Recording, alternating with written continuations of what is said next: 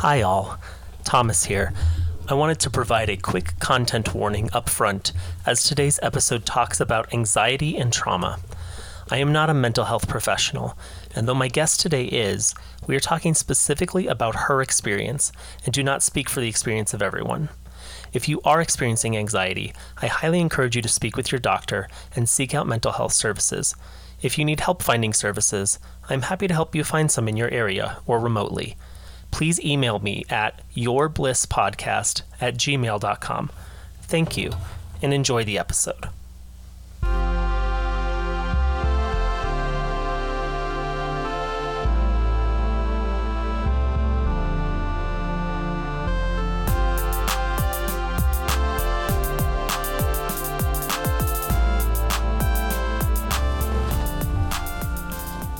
Hello, everyone, and welcome back to What's Your Bliss. My name is Thomas Ragland, and I am so excited to come to you again this week. We have had some awesome feedback on our uh, inaugural episode, uh, Cooking with Ezra, and I'm really excited to continue to bring this to you weekly. Today's episode is a little bit different than last week's. Um, the topic is um, a bit more sensitive, I think. Um, it is, you probably heard the disclaimer at the top discussing, um, you know, just some content warning about what we're talking about today. But we're going to be talking about anxiety and how to cope with anxiety. Um, here to help us do that is my lovely wife, uh, Tiffany Kerr. Tiffany, hello and welcome. Hi. Speaking of anxiety, I'm very anxious to be doing this right now. What is causing the the current anxiety? Talking about my anxiety because it's super personal and not something I really share with lots of people. Yeah, well, I'm extremely appreciative that you have decided to do that with us today. Um, I know that it is not going to necessarily be easy, and I'm going to ask questions that are potentially invasive, so I apologize for that uh, in advance. Really, just trying to learn more about what your anxiety has meant for you and what strategies you have used to now make it a bliss when you are able to actually cope with it. I think that is what we're talking about here. We're talking about again, the podcast is What's Your Bliss? Um, so we're talking about the blissful parts of being able to cope with that and potentially any bliss that came from having answers to what probably was scary, concerning, confusing, nerve wracking for a while. I hope I'm on the right track. So, I, I, generally will ask guests to share their uh, bliss themselves. However, because we did put the disclaimer at the top, I thought I'd just go ahead and get it out, out of the way. But I want to start with you, and for your own anxiety, we'll start with anxiety in general, and we'll talk later about coping strategies and how you've found bliss and being able to manage that. But I'm curious, what is your personal history with um, anxiety? And we're talking here about specifically um, an anxiety diagnosis. We're not talking feeling anxious, and we can talk a little bit about the difference between that as we move forward. But your personal history with being diagnosed uh, with anxiety, but also the first time you remember noticing feeling a little different in that way, what that looked like, um, and then also when you actually had that diagnosis? Um, I think I was first diagnosed as a kid. Um, I went to therapy um, as a child when I started um, reconnecting with my father. Um, I don't remember specifically what brought me to um, therapy or doing those things because, you know, trauma. So you know that, that part of my uh, memory, I don't really recall that, but um, you know, so that was you know kind of my like intro in there, feeling anxious about um, you know building that relationship. I didn't meet my father until I was eight, um, so that was you know a new thing and.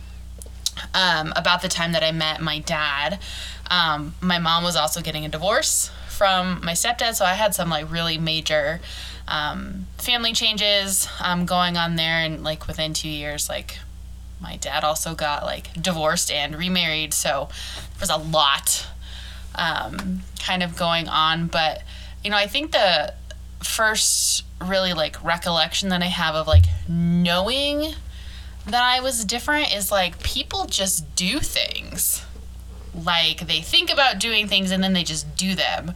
Um, and they don't, at least from what I saw, didn't have this like internalized like thought process of how do I do this? And what is this gonna look like? And what are other people gonna think about me doing this? Or like what if I do this wrong? And like this complete like process that they have to go through. Like I just remember, you know, my my friends like really putting themselves out there and I thought that that was like that's their personality. They're just really outgoing. But, you know, as I have like gone through um, different aspects of my life, I've realized like I think part of that is true, but I'm also a very outgoing person. Like if you try to ca- you know categorize people as like an extrovert or an introvert, like I think you would really categorize me as an extrovert. Like I like people and I'll talk to them. Um, but as far as like putting myself out there and just like doing things, like that's really difficult for me because I have that whole process that I talked about of how do I do that and what does that look like and how do I make that happen and what are people going to think about this thing? Even if I genuinely don't care about other people's opinion like I still have that thought process like what does this look like to other people and what is the interpretation that other people might have and are they seeing me the way that I want to be seen or that this is actually happening. And then in talking with other people, I realized that like other people don't have that thought process. It's kind of a like, you know, I want to go dancing, so we're going to go dancing. And it's like fun and it's not this whole like long drawn out thought process. Let's stay with that example for a second. What would that look like if you were looking to go dancing? Like, what type of thoughts might enter your mind that maybe you don't feel like others are maybe having to jump over uh, a hurdle? Um, well, you know, like part of it would be, um, you know, just leading up to it, right? Like, where are we going?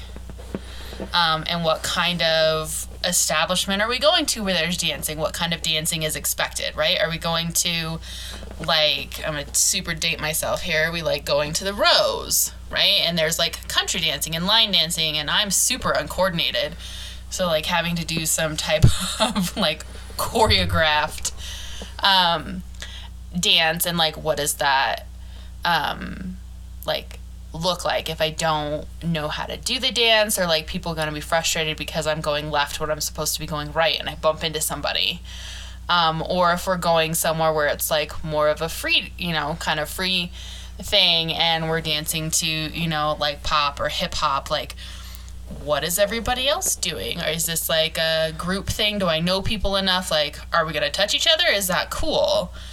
Um, and then also like I don't know, are these the right moves? Are these moves other people are doing? Do I just look like a total idiot out here? And I think everybody has that a little bit, um, but it's almost to the point to where like even if that's something that I want to do, like it's not enjoyable because I'm not just dancing. I'm thinking about right all of these other things, and is usually why like alcohol gets involved in those things when I go dancing because it turns off that inner like I won't say monologue because I don't have an inner monologue, but that inner thought process of what is this? Yeah, I, I, I can understand that.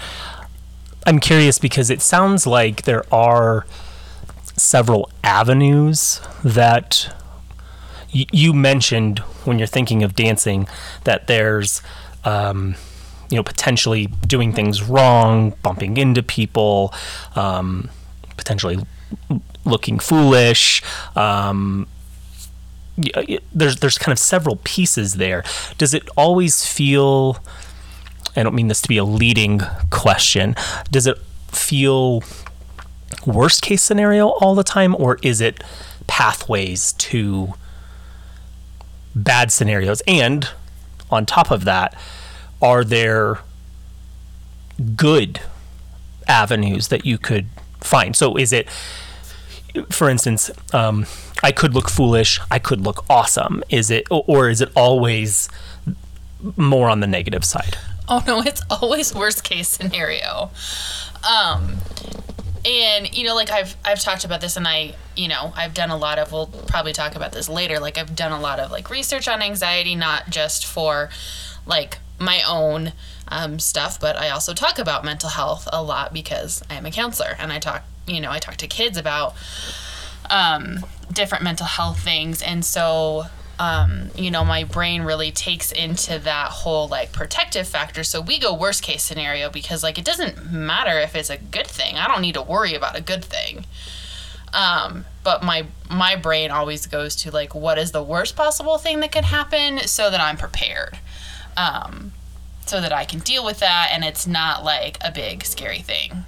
Because again, like trauma yeah, you mentioned um, the kind of the origins um, as a superhero, your origin story, I suppose. The origins of where you think your anxiety started, or at least your first recollection of it. Your father coming back into your life, some trauma with your own living situation because of your mother getting a divorce. You mentioned going to therapy at that time. Um, did you all talk specifically about anxiety or was it you know you're 8 years old you may not have necessarily the verbiage to know that oh I'm I'm feeling anxiety right that's not and we're also talking you know early to mid 90s so we didn't know as much as we know about mental health and there was I mean there's still stigma but there is there was certainly more stigma then and also stigma around children and, and mental health. So I'm curious if you can recall, and I understand, as you mentioned, trauma. So if you can't, that's okay. But I'm curious if, like, what what did that conversation look like? Was that something that was brought up at the time, or how, yeah, how did that come into play? Um, I think it was really like we more just talked about like family transition right? And like things being different. We had i had a lot of changes in a really you know short time. I went from um, you know living with my mother and my brothers and my stepdad to um, you know living with just mom and my brothers. And that was you know like sometimes we lived with grandma and grandpa sometimes we lived on our own and then i started seeing my dad who was married at the time and so that was a whole new situation um, and then my dad got divorced, and then it was, you know, a change of just like me and him. And then, um, you know, my dad got remarried, and my stepmom um, had a daughter, my sister, um, and she's great. And then they like also got pregnant, and there was another like baby. And so within this like three year span, there were just all of these different like changing dynamics in um, my life. So I think that was really our focus. Um, I actually didn't know until later because I've had the same insurance for a long time that like I've had a diagnosis of anxiety for a long time. Like I thought it had happened um, later when I went to college and like was seeing someone for a while, but I realized like it's been on the books for like a, a while. Like I've known that I've had it and we've talked about it, but I didn't realize that like that was a thing. So it was diagnosed during that time period? I think so. Okay. Okay. And we'll talk you uh, your specific diagnosis if you don't mind sharing. So I have general anxiety, is what um, I had had before, and then um, I also have postpartum anxiety, which is a different manifestation um, of that, which is super fun. Um, so for anybody who doesn't have it or hasn't experienced, it's a it's an anxiety that is brought on um, post birth. Um, and, you know, a lot of it is centered on, at least for me, um, around like motherhood and child rearing and those kinds of things. Um, that's not for um, everybody, but I, you know, have a more intense version um, of anxiety in that postpartum period. I want to just go back quickly to childhood, and then we'll just jump back into kind of college. And you said you thought that's maybe when the majority of maybe when you were actually formally diagnosed and things like that sounds like that was maybe not the case and that's fine. I, I want to talk a little bit more about just kind of your kind of day-to-day experience now. Um, but as a child you know, one of the things that you and I have talked about quite a bit, especially as someone in yourself that works in mental health with children, is again that children don't always have the verbal skills or the vocabulary or the knowledge to say, I have anxiety, or I have anxiety about this, or even I'm feeling anxious, which again, the, the difference between anxiety and feeling anxious, everyone feels anxious at some times. Anxiety really is, uh, we'll, we'll jump into the, the definition um, that the um, National Institute of Mental Health gives, uh, specifically for generalized anxiety disorder, which you mentioned that is yours. Um, people with generalized anxiety disorder display excessive anxiety or worry most days for at least six months about a number of things such as personal health, work, social interactions, and everyday routine life circumstances. So we're talking about fear and anxiety being pretty prevalent. So you're reading that definition, and I was just thinking about how, like, that describes, like, my entire like existence and thought process. Um, so it's pretty good. Can you talk a little bit about what symptoms you feel like you have with your anxiety? Um, I have a list here of what the National Institute of Mental Health feels, but I'm curious from your own perspective, like what symptoms do you generally feel? You've talked about kind of overthinking things and to the point of discomfort, but I'm curious beyond that, what are you feeling during those times where it's really prevalent? Um, so, you know, like I think a lot of people think about like overthinking um things or you know, like that thought process that I um, described. And I, I think, you know, when people are feeling um, anxious, and, you know, we've talked about how, like, being anxious versus having anxiety are different. Um, but I think a lot of people can relate to those things.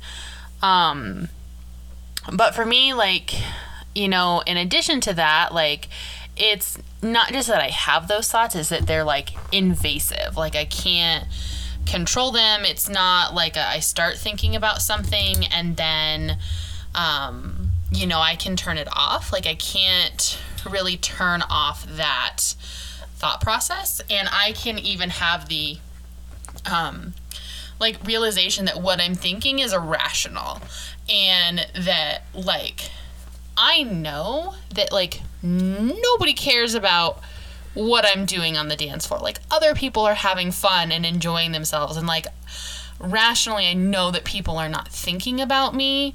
Um, but that doesn't stop those like thoughts and it can um, you know, like it can take over things and like make it to where like I just have a really hard time like enjoying things.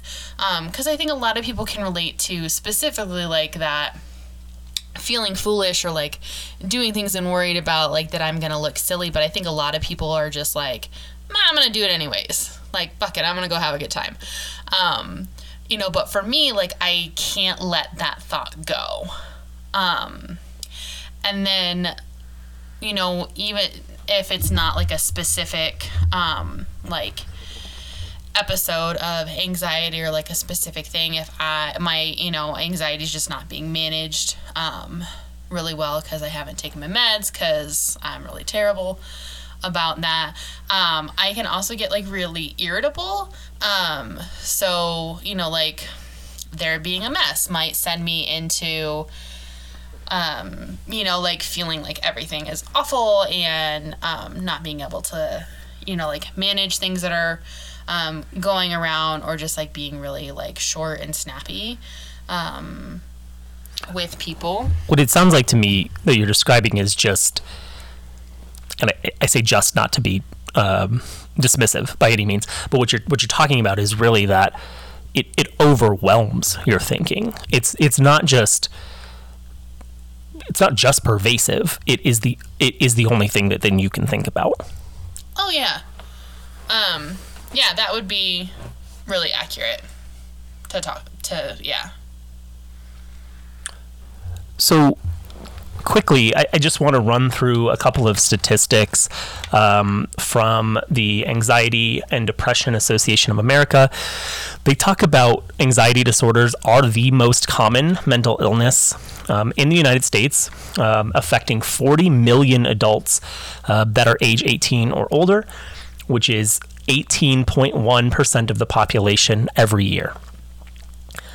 Anxiety disorders are treatable very highly treatable, but only 36.9% of those suffering actually receive treatment.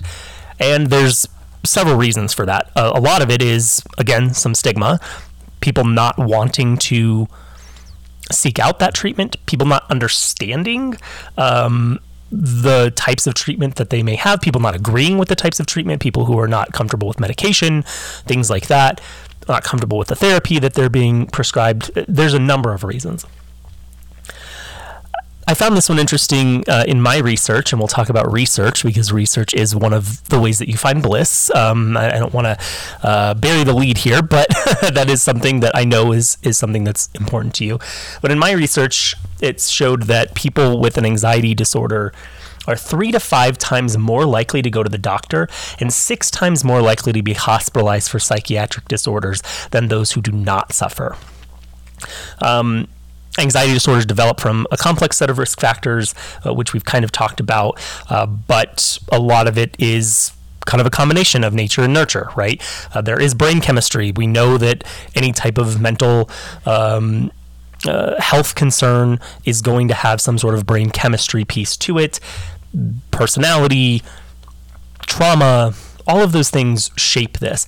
In generalized anxiety disorder specifically, 6.8 million adults um, or 3.1% of the of the population, with only about uh, less than half, about 43% of those who are receiving treatment.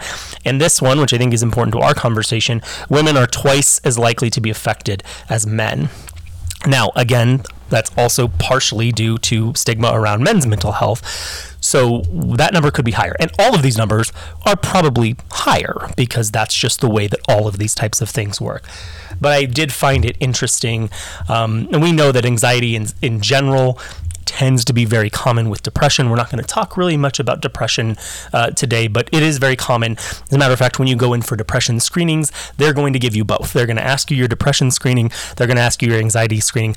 I love doing the anxiety one because I always score much lower than I do on the depression screening where I score much higher. So for me, um, even though maybe some of that manifests as anxiety, it's less so for me. So I always get excited to take the screener on one side, not so much the other.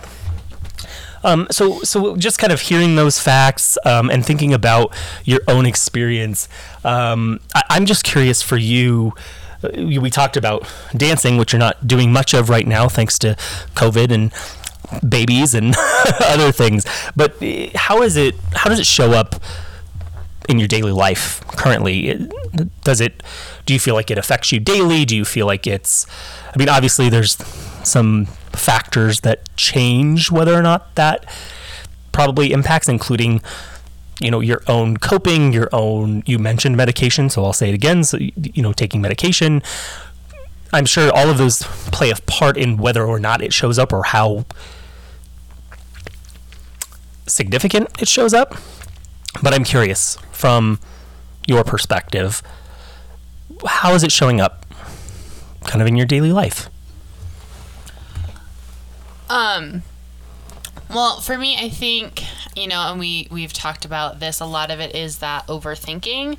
Um I overthink what I wear in the morning. It's, you know, part of it is the is this professional enough for the day? Um I've put on weight. Are people going to notice that I've put on weight? And obviously, people are going to notice that I've put on weight because, you know, we're talking like 30 pounds. And I've also had a baby recently. So, yeah, people are going to notice. Um, but it's that that thought process, right? Like nothing is ever like a fleeting thought for me um, that pops up in my head.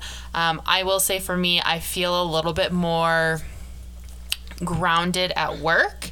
Um, and I think some of that is because um, I have to pee or because I'm dealing with other people's emotions. Um, and you know things like that and in my role it's really hard to like not be like settled and calm and collected when you're the person that like needs to be that so that you can deal with other people's emotions especially like the tiny people. Um, so i actually feel like really relieved at work because i can focus on something else and it's not about me.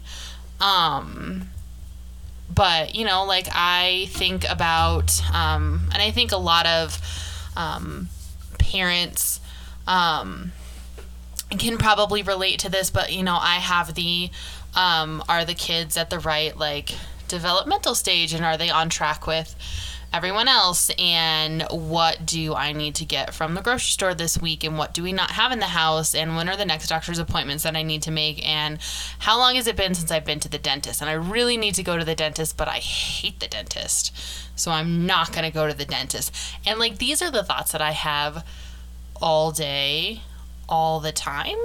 Um and so you know I think that is part of it and trying to find some um, relief, right, for those um, for those thoughts and like managing them so that I can just like make them not run through my head all the time so that I can actually like breathe. And we talked about right like um one of the things that you mentioned was research and when we were talking about your podcast and what's your bliss I so I had this whole like anxiety spiral of like what is my bliss? I don't think I have one. Um, and usually I go through those like, well, I don't have one right now because I'm a parent. Um, and I have, you know, I have four kids, but I have three under three right now, and that takes up a lot of energy. Um, but then, you know, I realized like what my bliss is right now is like managing my anxiety. Um, and I had come and told you, like, you know, my bliss is like, I like to research things. Like, I like to look into stuff. Um, and I think you had even, like, made the comment, because um, we were talking about how, like, you know, I get, like, nervous about things, or I don't even remember exactly how it came up. Um, when I had talked about like how I like to research things and I like to plan things and have like some structure and stuff, and I think you had made the comment right, like so your bliss is your anxiety, um, and that's true. I, you know, really try to find ways to like manage that and make it um, something that I can, you know, deal with and function with. And we've talked about like medication as part of that. Um, that research is part of it, so that I, you know, can kind of take control over those um, feelings of being overwhelmed and um, that kind of stuff. So let's stay on that piece the bliss part, right? The thing that's bringing you bliss is it's both it's not just and uh, at the risk of, of outing myself as reductive that was certainly not my intention because i don't think it's just about anxiety itself i think it is about not just i think research in general is something that is very important to you it's something that does bring you happiness, it brings you joy to learn, to um, experience. This is probably the longest stretch you've ever had where you're not in school and you're even doing classes now, um, but you're not doing them full time necessarily. Um, but you, you're always doing classes, you're always, you know, gaining knowledge, you're always researching, you're always doing those types of things.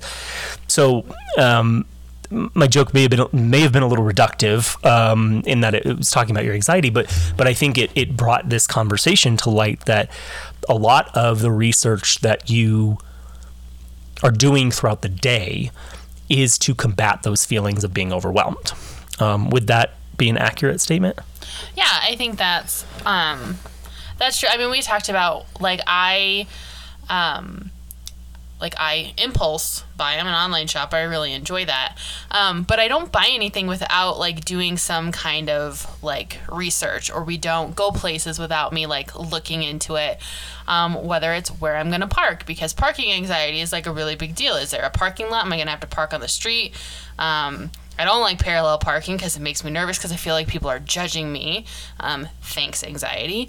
Um, but you know i i do that if we're looking at buying a new car because we need a minivan because again we have three kids under three and they're all in car seats and good god car seats take up a lot of space in a vehicle um you know like i will like compare cars and look at you know what are the what are the, reviews on things what are the rankings on these things what is this size versus this size and the you know what's the gas mileage and um all of those things. And I do that with pretty much everything um, in my life, whether it's, you know, looking up things on Pinterest or you mentioned like taking classes.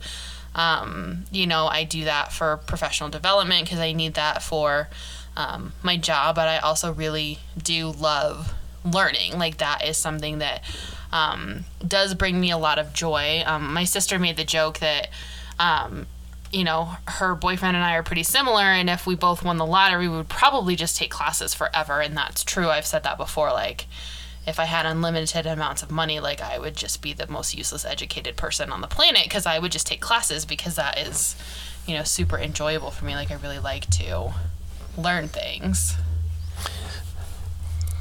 I think what I'm hearing you say is it's it's both it's bringing you enjoyment for what I would imagine is a couple of reasons. The first is it's taking your mind off of constantly thinking of those questions, constantly thinking of, you know, because what you're doing is really trying to solve it. You're trying to solve the questions that have been percolating all day. Now I have the means to sit down, focus on it and kind of address them as they're coming up. So it's it's some of that it's some of this just wanting to be educated, wanting to have knowledge, wanting to, you know, kind of gain all of that. So there is there it's it's a little bit of that and it's just I, I, it just sounds like it's just an enjoyable process for you. Yeah, I think that um, is pretty accurate. Like I um, I know some of that, right? Like wanting to know things and research things is so I have answers to things, or when people ask me questions, um, you know, I have an answer. I do kind of feel stuck on that. Like I need to know everything and I need to have an answer for things. Um, part of that is because of you know my job. So, um, you know, I'm starting to get more comfortable with like telling people like I don't have an answer for that, or like I need to do some more research, or you know, off the top of my head, I don't know exactly what we need to do with that situation.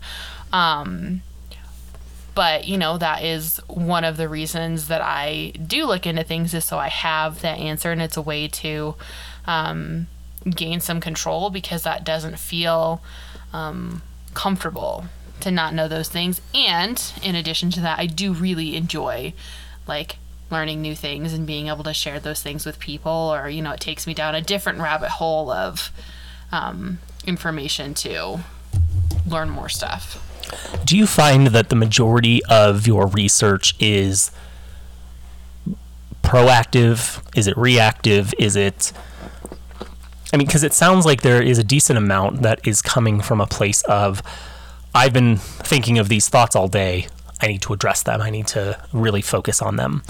But it also sounds like because you are enjoying research and, and enjoying kind of that process that there is some of that that might also be proactive as you're thinking and, and some of your job you and I both have jobs that are highly reactive. Um, a lot of the way that we interact with our students um, is something has happened so we are then put in a position of trying to address what has happened. But both of us try to be also very proactive in our job, both with um, you know presentations and workshops and classes and groups and, and all of those types of things. And I'm not a counselor, I work in student conduct, but it is. Um, it's similar in that vein of like it, it being a counselor is also very reactive because I've said before the goal is for none of us to have jobs, right? Is is for for people like you and I to, to not have jobs because people are able to to do this and they have the mechanisms to be able to do it. Um, in my personal case, that means that students are behaving and they're not, you know, not behaving. Um, so, but I, I say all of that to say do you feel like the majority of your research and specifically the research that is bringing you that joy that bliss is that coming is that proactive? Is it reactive? Is it both? Is it just whatever the situation calls for? What does that look like for you? Um, I think it's both and kind of depends on like what the situation is. Um, usually it comes from like an ooh shiny moment of, you know, this is something that um, either you and I have been talking about or just comes up in conversation and I go, ooh, I want to know more about that. And so, you know, I'll go to um, various different like resources. Um, for that. And then, you know, I mentioned I kind of end up in a rabbit hole of, um, you know, when I'm looking up information um, to get more things, and I may end up on like 30 different stories from that um, or something totally different. But, you know, sometimes it's reactive of, you know, we had this situation. Um, you know, we have an older kid um, who's doing the adult thing, and we didn't really do the toddler stuff with him um, or the little kid stuff with him. And so we don't really know that aspect of parenting. And so um, when one of the children has an issue, like yelling, um, that we're trying to deal with, like that is a reactive you know, kind of research and how do I do that. Um, I think all of parenting is something that I really do a lot of research on because I'm really, you know, I really want to do that air quotes the right way um, with, you know, the kiddos and parenting. So I do a lot of um, research on that, both proactive and reactive. Um, and like I said, a lot of that is like I just feel like I need to have an answer or know something when did you make the connection that research, figuring out answers, knowing all the answers was a way that your anxiety was diminishing? How, how did you figure out that that is a way that you could turn what was dominating your life in a lot of ways into something that could be um, positive or or coped with or even blissful. Um, well, I don't think I really made the connection that like I was doing it like purposefully or like as an enjoyable um, outlet until we were talking about like the podcast and what we were going to do for it because you know I had done the whole like well if you're going to do a podcast then you have to bring me on it. And you said that was fine. And then my immediate thought was like oh shit what brings me bliss um, and then, you know, like we talked about like research and stuff. And I realized like I have been doing that, um, you know, for as long as I, um, can remember and especially like for as long as like internet has been like super accessible um you know like i don't feel like i was doing that in um you know like high school and things when we were still like doing the really awful like dial up and your computer was you know, in a spot in the house and, you know, it messed with the phone lines and like, you know, I wasn't doing it then. Um, but thinking about, you know, like Wi Fi and like things like that and, um, you know, like as I got my own internet and things like that, like that is, you know, just something that I've just been like doing for a really long time um, you know, like I used to research like what phone was I getting before, you know, I had an iPhone and like that's just what I get all the time now. It's just a matter of like do I want the really obnoxiously big one? Um, or not and just kind of connecting the pieces of like, oh, I do that because it makes me feel better. Um, and realizing, you know, that like you know, doing that does bring me a lot of comfort. Um, and for me, like that is is bliss. Um, you know, I think a lot of people like do um, activities because it really does like truly bring them like joy and enjoyment. And for me, like I just want to feel like quieted. Like I just want to feel some like peace or calm. Like I don't I don't need joy. Like that's lovely and I do feel that often and like the kids bring me lots of joy, you know, our life together to get all super mushy. Like brings me joy, but like that like I want to find like calm. And so like that's where that um comes, you know, for me and like when we were talking about like what brings you bliss, like that's where it kind of came from is like having that like quiet in my life is really like what I what I dig. Yeah, I, I hear you there. And I think, to your point, when I think of what bliss means, the calmness is a part of that. It, like, pure joy to me has, and maybe other people don't feel this way. If you feel differently, please feel free to let me know, and that's okay. Um, but I would say that for me, when I'm feeling true bliss, true joy, there is a calmness with that because it's not.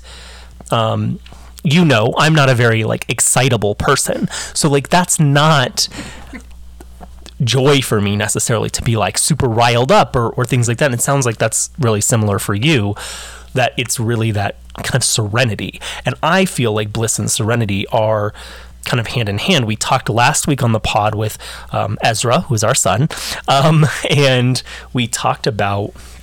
Um, we've talked about cooking, and to me, cooking does bring me that serenity more often than not. There are times where it doesn't, but more often than not, um, that is something that brings me that, and that to me is is blissful.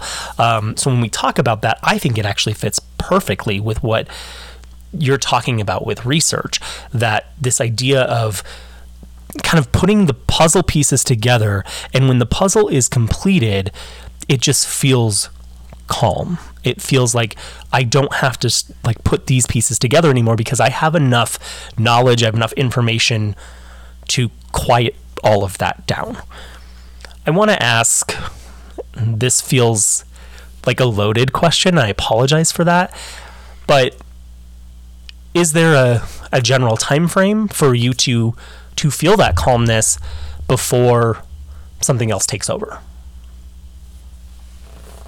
You mean like before the anxiety kicks back in? Yeah, before you're thinking about something else again or the next thing or you're needing you feel like there's a need to seek out something else is there like are you able to enjoy the quiet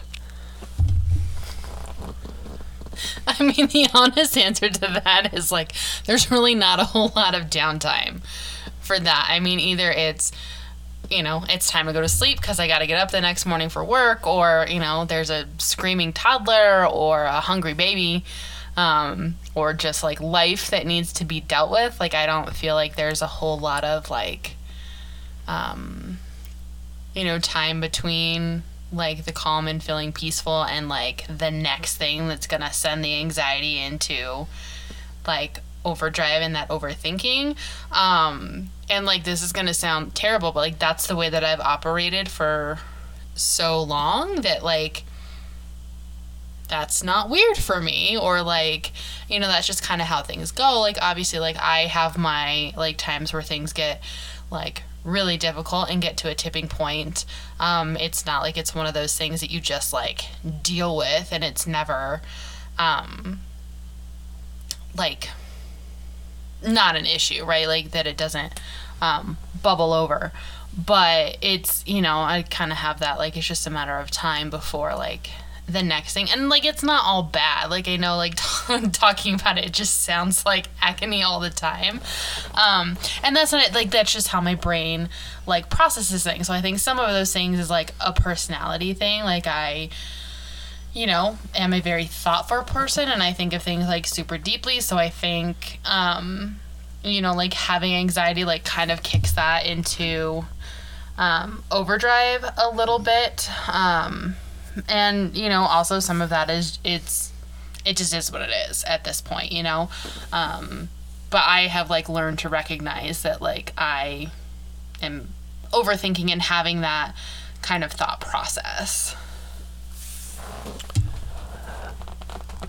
I, I appreciate you saying that, and I think um, you. I think you probably caught yourself just now because it's it then it becomes you know part of that it's it's part of our conversation right now right you talked about at the very beginning of our conversation having anxiety just doing this but even you kind of talking about your anxiety has has put you in a place where you're overthinking your answers right now right? Like as you're saying them. And i can see that and i and i don't i'm not trying to call you out in a way that's like like provocative or whatever but only to say that to your point it it's just how you operate. And it works for you and you've done things to mitigate the power that it has over you. You have identified now that if I can be prepared, if I can go into a situation with as much preparation as possible, I still may feel some anxiety over it because I can't always control the outcome.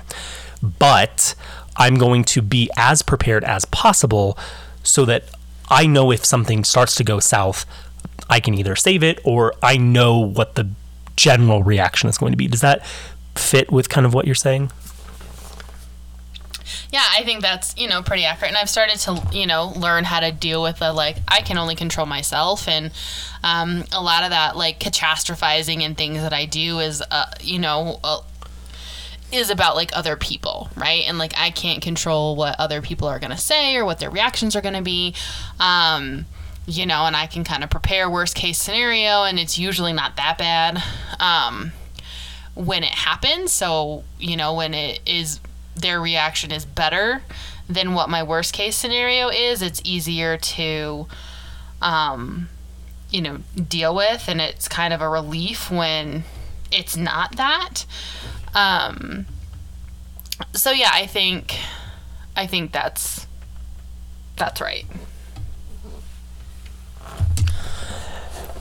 Thank you. I, I appreciate that. Um, and I, I appreciate you, you know, doing this because I know that it was, to use the term, causing you some anxiety, not just doing it, but trying to figure out what does bring me joy, what does bring me into a state of even that serenity, right? Um, and I, I want to be careful with, with how I say this. I, I don't think that your default is, I think that you are probably harder on yourself about what your default is in terms of it feeling like it's negative or whatever. And I think that's more that your default is constantly thinking, like constantly in that kind of thought process mode. Because you're in that thought process mode, then it lends itself to overthinking and then it kind of starts that spiral, right? But I also want to point like the other day, you said, Hey, I, I'm feeling really good today. Like I woke up in a really good mood and that was really foreign to you. Like that was not something that normally happens. Um, and not to say that I think that that all, always translates into how you interact, because I think you are good at. Um, I, I think I, I, think maybe it feels like it's coming across as masking, and I don't think that it is. I think that you are good at compartmentalizing and saying, no, I need to focus. Like when you're at work, you said work is generally where your anxiety maybe is lessened. And part of that is because you are, again, taking on issues that others are facing, right? And you're able to focus on those, and it's like finding solutions to those, or or just hearing people out, or whatever the the case may be. It's not always about finding solutions, right? Like it's not always it. it sometimes it's just someone to listen to. Sometimes it's sometimes it's advice. Sometimes it's there's a lot of different things that, that go into play with your specific job, but. I think that that's not a that doesn't mean that you're faking it or that doesn't mean that you're you know not um, being authentic. I think you are being authentic. Um, but I do think that because of the constant thought process, like the cogs are always turning, that, you know, you also overthought just feeling good about the day, right? yeah, um, I remember um, that conversation and just being like, and I think that was it, right? Like I just I woke up and was playing with the baby and was feeling really good, and it wasn't uh like um you know, doing those things because that's what I needed to do or is like part of the routine. Like I was genuinely enjoying um, the moment and wasn't thinking about like the next thing or like what else was going on and wasn't thinking about overthinking or you know like everything else and kind of that um, thought process that I you know kind of verbalized earlier. It was really just like this moment is really like nice and fun and like um, you know, that is kind of a foreign um, experience for me because I, I really do have that like what is next and what's the next thing that I need to think about or worry about or you know be on top of because you know being surprised and caught off guard is like um, really difficult for me um, to deal with. So yeah like this past weekend was great because I had a genuine like moment of this is awesome and I'm just gonna, you know, I did overthink it a little bit, but you know, I tried to really embrace the like, this is okay. Yeah, and and I uh, so I can certainly appreciate like that, and and I agree. Like I think that you did a good job of just kind of settling back into the moment, and I thought that that was great. Um, as we're kind of wrapping up here, I just want to ask, um, similar to what we did last week. Um, if you have any suggestions for people, um, obviously everyone's going to experience anxiety in a different way. It's not, uh, I think, as ubiquitous as like cooking was, right? Um, but I'm curious if you have suggestions for people who might be uh, struggling with kind of finding ways to cope, but also like how do you, you, you how do you find bliss in those um, moments where you are coping, and whether that's research or whether that's whatever painting or whatever. Um, you know do you have any strategies or any advice that you want to share in terms of how people can find bliss through working through their anxiety? Um you know for me i think one of the big things is um you know even though we talk about mental health and things um, more than maybe we did you know 20 or 30 years ago i think um, it's really helpful to find people that you can um, talk to about what's going on. Um, or even the things that bring you joy because you know it's um, i think it's really difficult sometimes to share those things and to feel um, comforted by those things. You know I, I think mine's a little um, out there and the like i like to research things because it calms my anxiety and makes me feel better. Um, but you know i have someone that i can talk to about those things or I have other people that can relate to that and so that feels um, you know like it kind of normalizes it and makes it you know not so difficult. I think um, you know finding those people that you can talk to in an authentic way about like anxiety and it being difficult or um, you know needing to find some calm in that is always something that I would recommend. Um, you know, we talked about it earlier, like medication is not for everybody, and like that's cool, and therapy is not for everybody, even though I think, you know, people should give it a shot. Um, because just talking like through some of those things can be really um, helpful but i you know just trying to find like what works for you um, and like realizing that like what works for you doesn't have to work everybody else. I know a lot of people like to like meditate or exercise, um, you know, or do those other kinds of things. I don't because I overthink those things. Like when I'm exercising, like, am I doing it the right way? Or, um, how do I look while I'm doing this, even when I'm doing it by myself? I have those thoughts when people can't see me. Um, so, like, just really trying to embrace those things that do, like, bring you like comfort and joy even if they're a little um, you know out there and a little bit different than the things that like other people um, do. Like i research is my hobby. Like i will research about hobbies and try to be like that looks cool but then i don't actually do that thing because what i like is learning about things. And i think that's great. I think that that's like you said maybe it doesn't feel which again I think is you putting a little bit of judgment on yourself. Maybe it doesn't feel normal, quote unquote, to like for that to be your bliss. But I think again, if it's bringing you serenity, if it's bringing you joy, that's what this is all about. That's why I started this was to find out what is bringing people joy, to help promote that with other people, and to really do a deep dive into why it works for some people. And I think you've done a good job of outlining that research for you is crucial um, to really how you just go about your daily life. Um, but it does provide you a sense of that serenity. And I think that that's awesome. Um, thank you so much um, for pushing through and for um, being a guest on What's Your Bliss. Um, is there, not that you have a lot of stuff necessarily to promote, but is there anything that you want to promote?